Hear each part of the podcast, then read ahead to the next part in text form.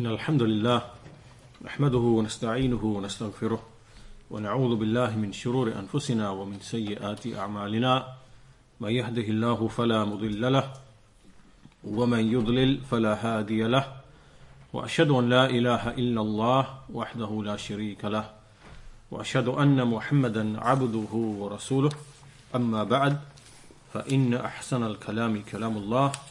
وخير الهدى هدى محمد صلى الله عليه وسلم وإن شر الأمور محدثاتها وكل محدثة بدعة وكل بدعة ضلالة وكل ضلالة في النار Uh, so this is our third lesson on the explanation of the kalima of Tawheed. And in the previous lesson, we touched on uh, a number of issues, or we covered a number of issues. Uh, within the previous lesson, we explained those four things that every Muslim should know and understand. The meaning of the kalima, the ma'na what is the ma'na of the kalima when we say La ilaha illallah? It means that none has the right to be worshipped. None is deserving of worship except Allah alone. It also means that there is nothing which is worshipped in truth except Allah. Meaning that everything which is worshipped besides Allah is worshipped in falsehood. Only the worship of Allah is in truth. And everything else that is worshipped, that worship is in falsehood. So the ma'na, this is the meaning. This is the meaning. Then we said, what is the muqtada? This means, what does this now require from a person? When a person who says, La ilaha illallah, this now demands from him that he actually worship none but Allah subhanahu wa ta'ala. So now he has to abide by what he said. This is now required from him and demanded from him in his action, in his speech. So this is the muqtada. It is not something that you just say and that's it. It is something which has requirements from you. And now we said also the arkan, the third thing, the arkan. What are the pillars? Because this statement has pillars. And it has two pillars. The first pillar is that we make a negation. We have negated something. We are negating that there is any deity, anything which is deserving of being worshipped. So we are negating that there are any deities that are worshipped in truth. And then we are making an affirmation, the ithbat. We are saying, except Allah. So we are now affirming for Allah this right to be worshipped. So these are the two pillars of the kalima. And then fourthly, we went through the, the shurut, you know, the, uh, the, the conditions, because just like every key has teeth, and without the teeth it will not open the lock, and likewise the kalima la ilaha illallah, it has conditions. And without those conditions, a person will not have really brought the kalima that will enter him into paradise. And those conditions, we mentioned them in the previous lesson. We said that they are seven in number. There is ilm, there is knowledge, which counters ignorance. There is yaqeen, which is certainty, which counters doubt, having doubt. There is uh, ikhlas, sincerity, which counters hypocrisy and showing off. There is qabul, which is acceptance. There is uh, mahabba, which is love. There is inqiyad, which is compliance. So we mentioned the you know seven uh, seven different uh, conditions. We mentioned their evidences as well from the Quran and from the Sunnah. So we covered all of this in the previous lesson. Uh,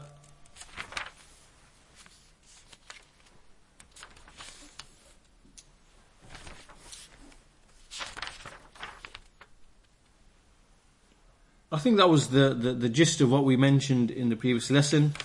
Uh, we also we also established as well in the previous lesson how that the mushriks to whom the messenger was sent, they affirmed Allah's rububiyyah. They affirmed that He is the creator, the provider, the sustainer, the one who gives life, the one who takes life, the one who benefits, the one who in whose uh, control is harm, in whose control is benefit, and so on and so forth. They affirmed all of these affairs and did not deny them.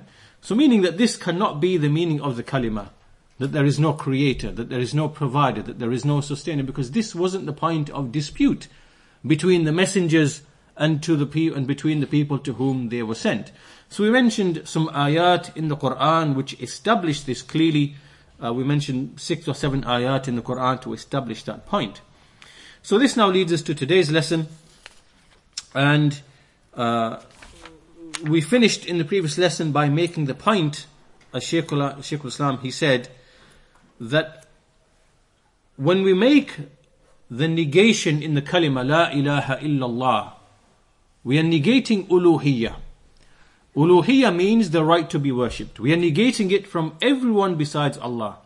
This includes the prophets and the messengers and the angels. So we are negating this right to be worshipped from the best of the messengers, who is Muhammad sallallahu alaihi wasallam. Just like we are negating it from the best of the angels, who is Jibreel alayhi salam. So there is no one from the creation, no matter what their status, what their rank, be he from the men, be he from the angels, no one has this right that belongs only to Allah So when we make this negation of uluhiyah, then it includes everyone and everything besides Allah Azawajal, despite their status, no matter what their status.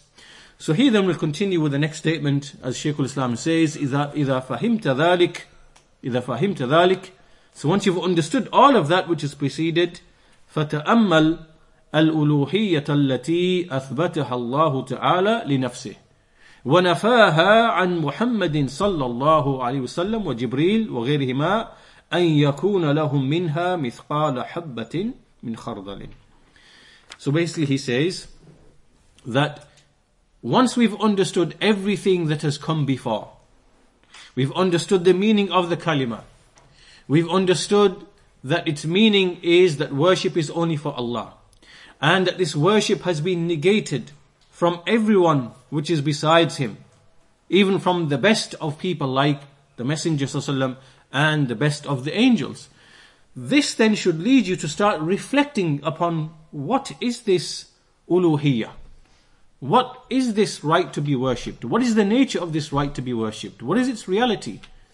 You should then start reflecting for, about, about this thing which Allah has affirmed that it only belongs to Him that no one deserves it besides him. No one deserves even a share of it. That it belongs completely and totally only for Allah Azawajal. That you should now start reflecting upon this. And so here in the footnote, Sheikh Salih Al-Fawzan, Hafidhahullah Ta'ala, he says, this uluhiyah that is only for Allah, its meaning is al-ibadah. Its meaning is worship. And we see that here many, many people have erred in their understanding of La ilaha illallah. And many people in history, they misunderstood this kalima for whatever reasons. Even though the meaning of it is very simple and very plain and very clear in the Quran. It simply means that nothing which enters into worship, because worship is of many forms, many types.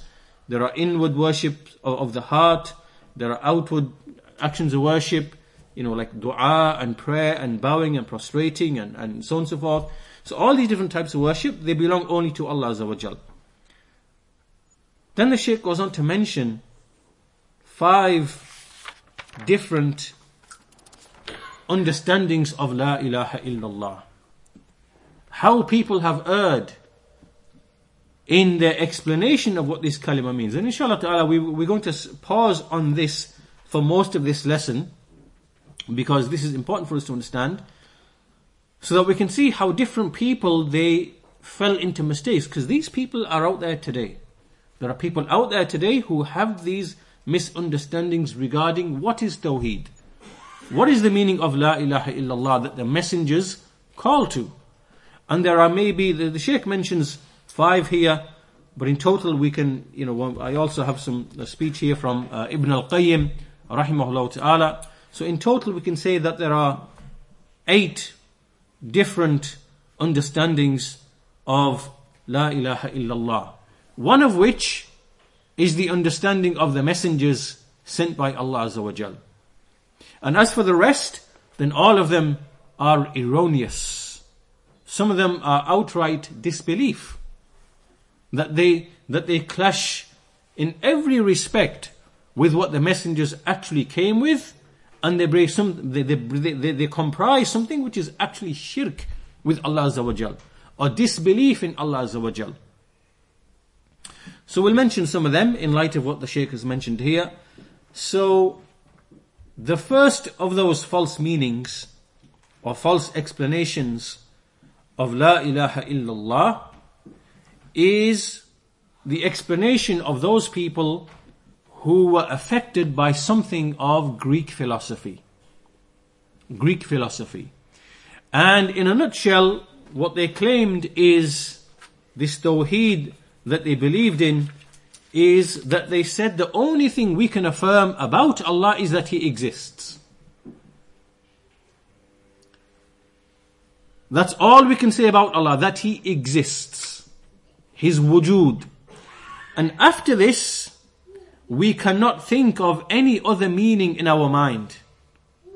If we bring any other meaning in our mind with respect to Allah, we have now committed shirk. We have now, you know, we have now established.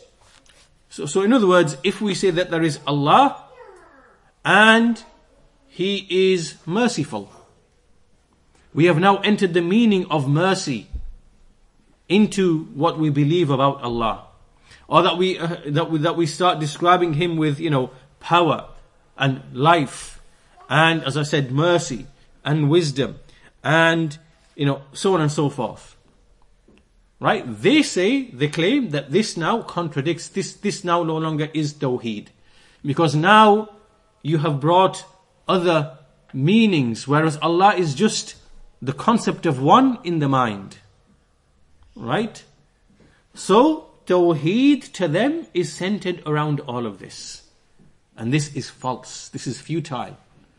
Right? Because, because what, what they're trying to do is they're trying to make it as if Allah Azza is just an idea which exists only in your mind. Right? The reason for this is because there is nothing which exists except that it must have multiple attributes. You will not be able to think of anything which actually exists except that it has more than one meaning associated with it. Right? You will not be able to think of anything in your mind that exists in reality except that it has more than one meaning. Take for example a man. We have a man so this man, he can, you know, he can be, he can be tall, he can be short, he can be wide, he can be heavy, he can be light, he can be kind, he can be uh, uh, uh, harsh, he can be generous, he can be, you know, uh, selfish. He can, so, so, so one man, it is one entity, he has multiple meanings associated with him. Does this now mean that he is more than one being? No, it doesn't. Right? So multiple meanings does not mean multiple deities, multiple gods, because this is what they, what they claim falsely. Right? So this group, the philosophers, the meaning of La ilaha illallah with them is that you just think, think of the idea of oneness in the mind. Right? You, you believe He exists and that's it. Nothing else. And this kind of thing, as Ibn Taymiyyah points out, that when you try to claim that something like this exists, where you only affirm its existence and nothing else, no other meaning associated with it, this is something that only exists in the mind. It isn't something that can actually exist in reality. There is, you will never find anything, any being, anything, any entity that you can think of where the only thing you can say about it is existence without any other meaning associated with it. Right? So really the essence of what they are really saying is that Allah doesn't really exist. He's just something that exists only in your mind. This is the actual outcome or the conclusion behind this particular understanding of Tawheed. So this Tawheed is not the Tawheed of the messengers. The messengers never came with this.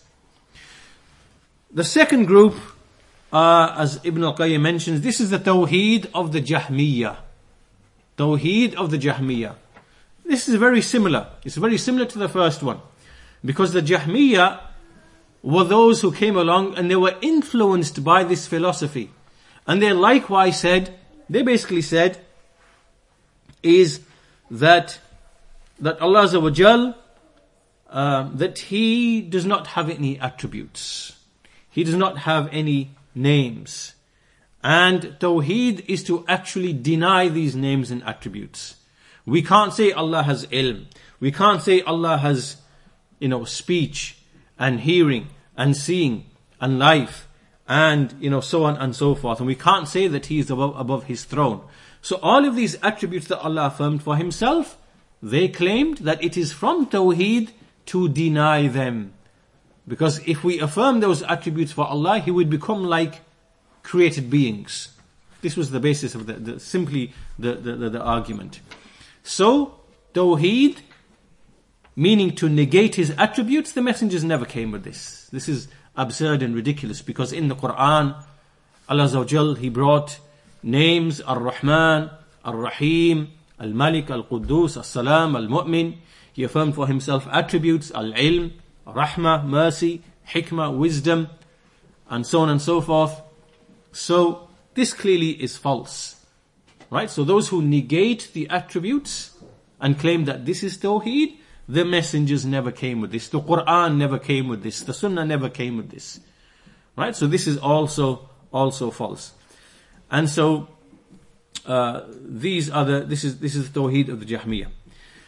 The third one that is also false is the tawheed of those people who come and they, they, they, they make it or they say that this is the tawheed of the Jabariya by the way. The name, if you want the name, tawheed of the Jabariya. The Jabariya are those who say that man has no choice in his deeds. He is simply forced to do whatever he does. And really it is Allah who is the one who is acting through him. Right? All actions, they are actually performed by Allah Azza wa Jal. And what they are trying to do, what they're trying to say by way of this is they're trying to say that power belongs only to Allah. Man has no independent power. Right? But they erred, they, they misunderstood and they erred in this. And they didn't realize that Allah Azza wa Jal has given power to humans. That humans have power. They have qudra. They have ability. And they have choice. And that when they choose to do certain actions, like when they choose, for example, to gamble, to drink, to fornicate, and to commit all these other evil actions, it is the human who's actually doing these actions. It's the human who did this action. He chose this action. But as far as Allah as it concerns Allah Azza Allah is the one who created that action. Right? He created that being. He gave him power, ability, choice, will, knowledge. And this person was free to act. Then he acted by way of the will that Allah gave him and the power that Allah gave him. So the action was his. But Allah Azza He created that action. Right? Allah is the creator, man is the doer. But these people, they misunderstood. And they tried, they, they, they, they, they, they thought that, hang on, if we affirm power and ability for man, we have now made him equal with Allah. This is a misunderstanding on their behalf. Right? And on account of, on account of this misunderstanding, they said that all actions are performed by Allah. What does this mean now? This means that when a man is fornicating or stealing or gambling or doing something which is, which is a sin, it is Allah the one who is doing that. Right? And we know this is batil, this is false. Right? But this is the, the, the implication of what they are saying. The tawheed of the Jabariya. They are basically saying, La fa'il illa Allah. There is no doer except Allah. And this is not the tawheed of the messengers. This is, this is batil, this is false. Right? But again, you can see how people, they, they misunderstand and they are led to, led to misguidance. Whereas what we say is that man has power which Allah gave to him. And using that power, he acts. He commits sins. And these are, these are his actions. He is the one who committed that theft or that act of fornication or that whatever it might be. And Allah is the one who created that action because He created this man, his essence, and all of his faculties and gave them to him. Allah is the creator, man is the doer. Right? So this Tawheed, Tawheed of the Jabariya, this is batil and this is false. Then we have the fourth type of Tawheed. This is the Tawheed of the Sufiya, extreme Sufiya. They say this is Wahdatul Wujud or Al-Ittihad. Ittihad. They claim that Tawheed means to believe only in one existence. This means that Allah, everything which exists is Allah. Allah is one with His creation. There is only one existence. There, there are no two existences. Right? There is not Allah and His creation. Because now you have affirmed two separate existences. That's what they are saying, right? There's Allah and they're his creation. They say this is shirk because now you have made the creation to share with Allah in existence. The, Allah exists and the creation exists. Right? This is all stupidity and nonsense and foolishness. It's just absurdity, you know. And uh, so, so what they are saying is you you have now set up another partner to Allah because you have now established an existence alongside His existence, and this cannot be true. Rather, everything which exists is Allah. Right? So this means now, what, what, what, what, what are the implications of this? The implications of this is that if Allah is everything and in everything, that means that everything which is worshipped, being worshipped on earth, is Allah. Right? If Allah is everything and in every place, and we can't say that there is the creation and the cre- there is the creator and the created, right? If we can't make this distinction and we can't say that Allah's existence is distinct from the from our existence and from the existence of the heavens and the earth, if we can't make that distinction, that means that when the Christian is worship, worshipping the cross, he's worshipping Allah. And when the Hindu is worshipping the elephant and the monkey, you know, with, you know, the, the elephant with seven trunks and the monkey with, you know, ten hands or whatever else, all of that, they are worshipping Allah. Because Allah is in everything and we can't distinguish between the creation and the creator. Right? These are the implications of this false, batil understanding of Tawheed, which actually comprises shirk and kufr. And one of the consequences of this as well is the idea of the unity of religions. Right? So this is what we call unity of existence. This is the, this is the core doctrine. But when you think about what it means as well, it means also the unity of religions because it implies now that since what the Christian is worshipping and what the Hindu is worshipping and the red Indian is worshipping in, you know, whatever in the, the Americas and whatever, whoever is worshipping in any location, since they are all essentially worshipping Allah, it means that all religion is really one. So all religions lead really to the same path because all of them are worshipping Allah, but in different forms and manifestations. Right? And this, the unity of religions, is what these extreme Sufis, this is what they actually really believe. Right? Like this, this, uh, what is, this man, um, this Naqshbandi, what's his name? Um, oh, I've forgotten his name now. Um, but this is, this is what they actually believe. These extreme Sufis, you will see them and they will, you know, accommodate Christians and Jews and Hindus and they, they will celebrate their, the worship of, of their worship because they believe that all of these are ways and paths that lead to Allah This is his name, Nazim. They call him Sheikh Nazim, a Qabrusi. He's from Cyprus and he is one of those hardcore Naqshbandi Sufis. And this is what he believes and this is what he teaches. And he has followers in the West like Hisham Kabbani, these people. And, you know, they, they conceal these beliefs. They don't, they don't openly explain them to the people. And they know this as well. They know that this is what we believe. But they, because they know that the people will show rejection, they present these doctrines in very, very clever, veiled, hidden types of ways. Right? So we must be careful about this as well. So this is the fourth type of tawheed which is batil, which is false. Then we have also the tawheed of the mu'tazila. The tawheed of the mu'tazila.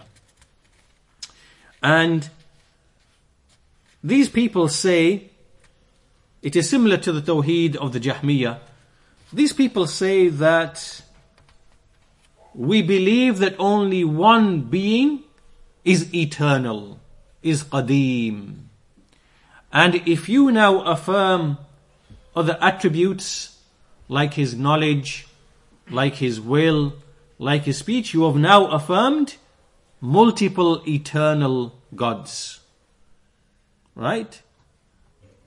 And this is false because what they are really saying is if you say Allah with his knowledge, Allah with his power, Allah with his wisdom, You've now affirmed three different gods alongside Allah. Is this true? Is this true? Like if I said, a man with his patience, a man with his wisdom, a man with his generosity, a man with his kindness, have I now affirmed four men? Have I affirmed four entities? Of course not. This is false. Because, as we said before, that a being or a thing can have multiple attributes and it is still only one. Right? But this is the basis of their idea of Tawheed. Right? And, you know, um, they, they, they try to treat affirming attributes for Allah just like the Christians believe in the Trinity. This is what they're trying to say. That the Christians believe there is, you know, there is the Lord, and then there is Jesus, and then there is the, the, the, Holy Spirit. Right? And they've believed in three separate beings. And then they try to make it look as if Ahlul Sunnah, the people of Tawheed, that when they say Allah with His ilm, Allah with His power, with His, with His qudra, Allah with, with His life, with His speech, with His hearing, with His seeing, with His wisdom, with His mercy, they are saying that now you've made multiple deities and multiple gods. Are these two the same? Are these two the same? Is it the same that when we affirm attributes for Allah, that we are like what the, that we are doing what the Christians have done? Is that the same? Of course not. This is false. Right? But this is their understanding of Tawheed. There is only one eternal being. And we can't affirm any attributes for Allah because now we've affirmed multiple eternal beings. And this is batil, this is false. This is the Tawheed of the Mu'tazila. Tawheed of the Mu'tazila. And they are basically saying that look, if you believe in multiple attributes, you are essentially saying that Allah is composed of multiple things. He's murakkab. This is tarkib. This is you are making Allah to be composite, meaning made up of multiple entities. Just like the Christians say, there are three aspects to the Trinity. and this of course is false. This is false. This is a false argument.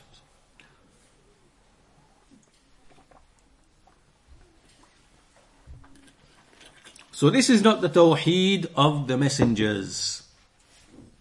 Then we have the Tawheed, the sixth type of Tawheed, and this is the Tawheed of the people of politics.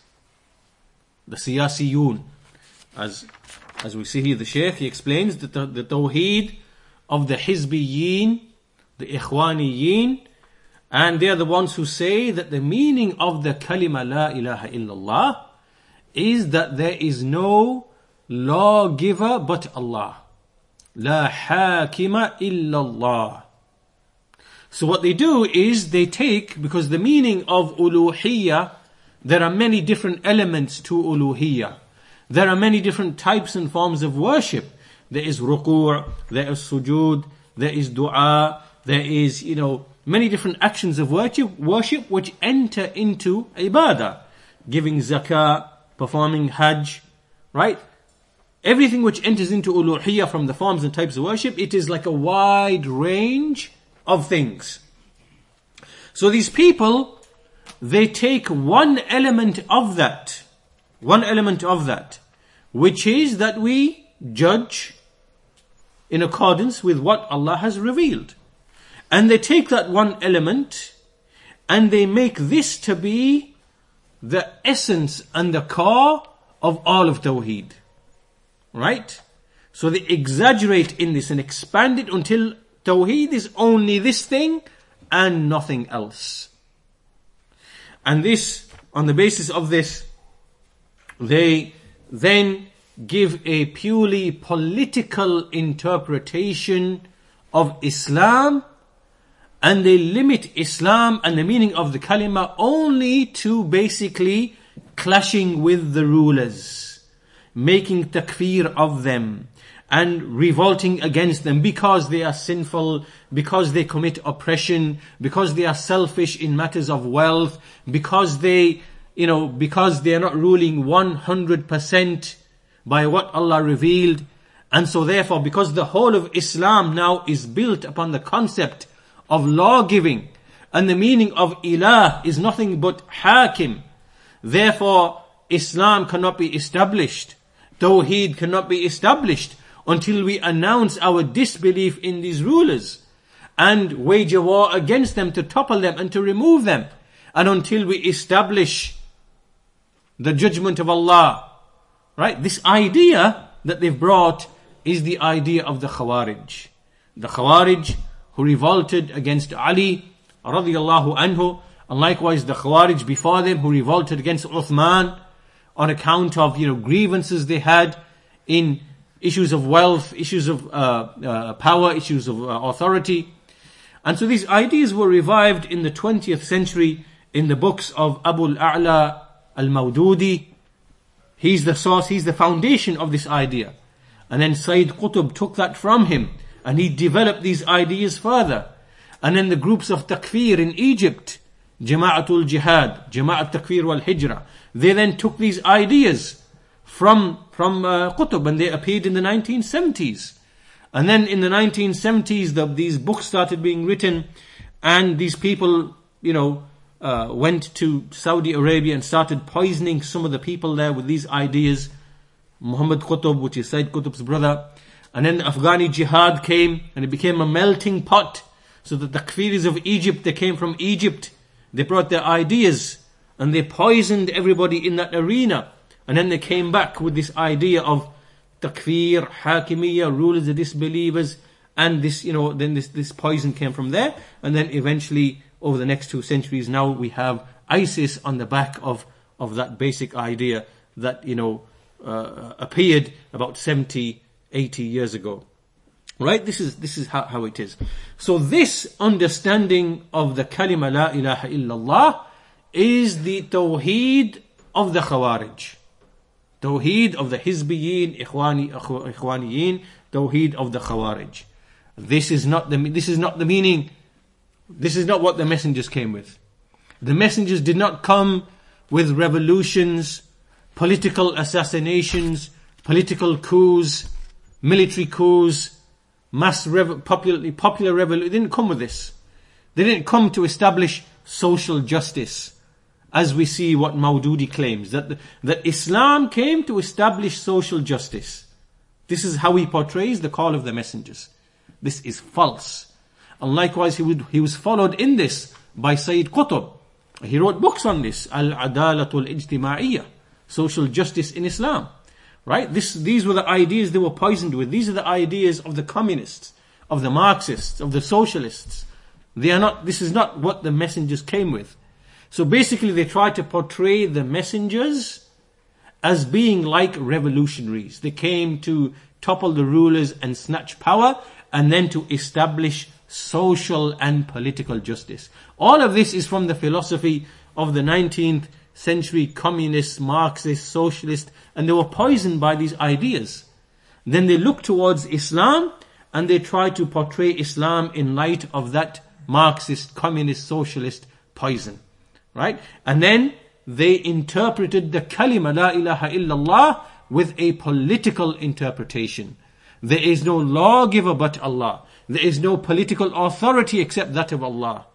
And this, my dear brothers and sisters, is false. And it is the foundation of the ideology of the Khawarij that we, that we see which, who are present today, Al-Qaeda, ISIS, all these people. So this is not the Tawheed of the messengers.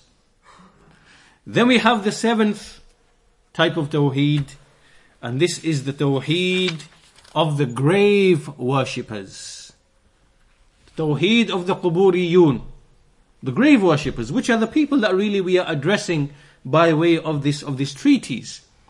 And so the Tawheed of the grave worshippers really is that they say, as long as you believe that only Allah creates, only Allah provides, only Allah controls harm and benefit, and only Allah gives life and takes life, then as long as you maintain this belief, it doesn't matter. You can call upon a saint. You can ask a saint for help, for rescue. You can call upon Ali, Ya Ali, Madad, as they say, as the Rafida say, and many of the Sufis, the Brelvis say as well. Oh Ali, I ask, I ask you for help. Or they call upon Abdul Qadir al Jilani, or they call upon whatever saint. They are saying basically that this is not shirk. Why is it not shirk? It's not shirk because the person believes that only Allah is the creator. Only Allah is the provider. That Allah, that He is really the one who is really helping. Not Ali, not Abdul Qadir al-Jilani, not any wali or any saint in the grave. We don't believe that they are helping us. This is what they say. This is their argument now. We don't believe that they are the ones who are helping us because we believe that only Allah is the creator. So how can you call us to be, how can you call this shirk? Can you see what they're doing? What, they, what, what they're basically saying? Right? They, it is as if they believe that you can only become a, someone who commits shirk if you believe that someone besides Allah has power over life and death, has power to bring harm and to repel harm and to bring benefit uh, or to prevent benefit. Only then can you ever become a mushrik. But as for what you do in your deeds, you can call upon this one. You can invoke that one. You can sacrifice a chicken to this one. You can do such and such for that one. Right? You can, all these acts of worship, you can do them day and night. That will not expel you from Islam up until you believe that the wali can create. That the wali has power, power over life and death. That the wali, he has power over harm and benefit. That you believe that He is the one who cured your cancer. That He is the one who granted you a child. Right? So they say that we don't believe any of this. We believe only Allah creates, only Allah provides. So how can you call us, how can you call this an act of shirk? Right? We are only seeking the intercession. Right? So in other words, they are giving them all of the actions of worship, which belong only to Allah, but they are saying we are not committing shirk because we believe only Allah creates, provides, sustains, gives life, takes life, controls benefit, controls harm. Right? So this is, this is what they claim is the tawheed of the messengers. And this you find again, you will find with the grave worshippers. And again, this is batil, this is false because we know that this really is no different to what the pagans of Quraysh in the Quran, what they believed. And in fact, we established in the previous lesson, we established many verses in the Quran which establish this. وَلَئِن سَأَلْتَهُم مَّنْ خَلَقَ السَّمَاوَاتِ وَالْأَرْضِ وَسَخَّرَ الشَّمْسَ وَالْقَمَرَ لَيَقُولُنَّ اللَّهِ لَيَقُولُنَّ اللَّهِ If you were to ask them, who created the heavens and the earth and subjected the sun and the moon, they will surely say Allah. And many other ayat mention other things as well. You know, who, who is the one in whose hand is the earth, uh, the, the earth and whatever is within the earth. The one who uh, regulates all of the affairs. The one who created you. The one who, all these actions, they affirm them and they believe them that they belong only to Allah. And so the argument of the Quran is that if you affirm all of these affairs for Allah, then how, how are you deluded? Why then are you worshipping? Why are you then calling upon the dead? Why are you then calling upon Isa? Why are you, are you then calling upon the, worshipping the angels, worshipping the jinn? Why are you making worship for other than Allah? When you affirm and accept that only Allah is the creator, provider, sustainer. This is the essence of the argument of the Quran. Right?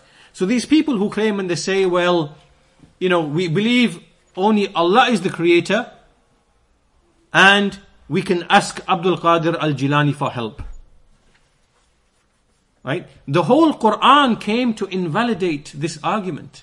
Because the argument is that if you believe only Allah is the creator, provider, sustainer, the one who answers the dua, the one who controls benefit, controls harm, then why are you invoking others besides Him? It follows therefore that you, that you, that you call and invoke only Him.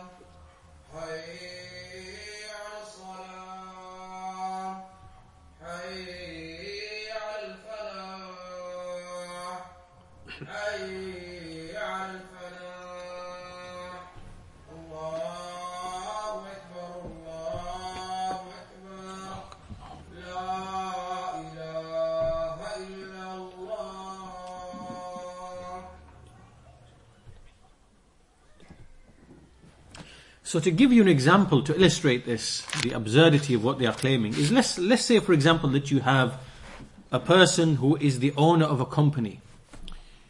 And this owner of the company is the one who decides who, who will give employment to anyone he pleases.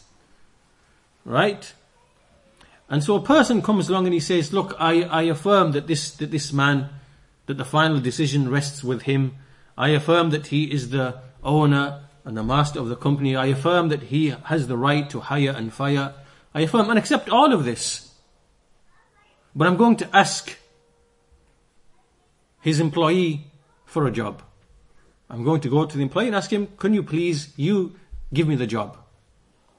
Does this, does this really make sense? Does this make sense? Does this, does this really prove that he really truly believes that the, that, that, that the owner and the master is the one who hires and fires and obviously it's, it's a contradiction.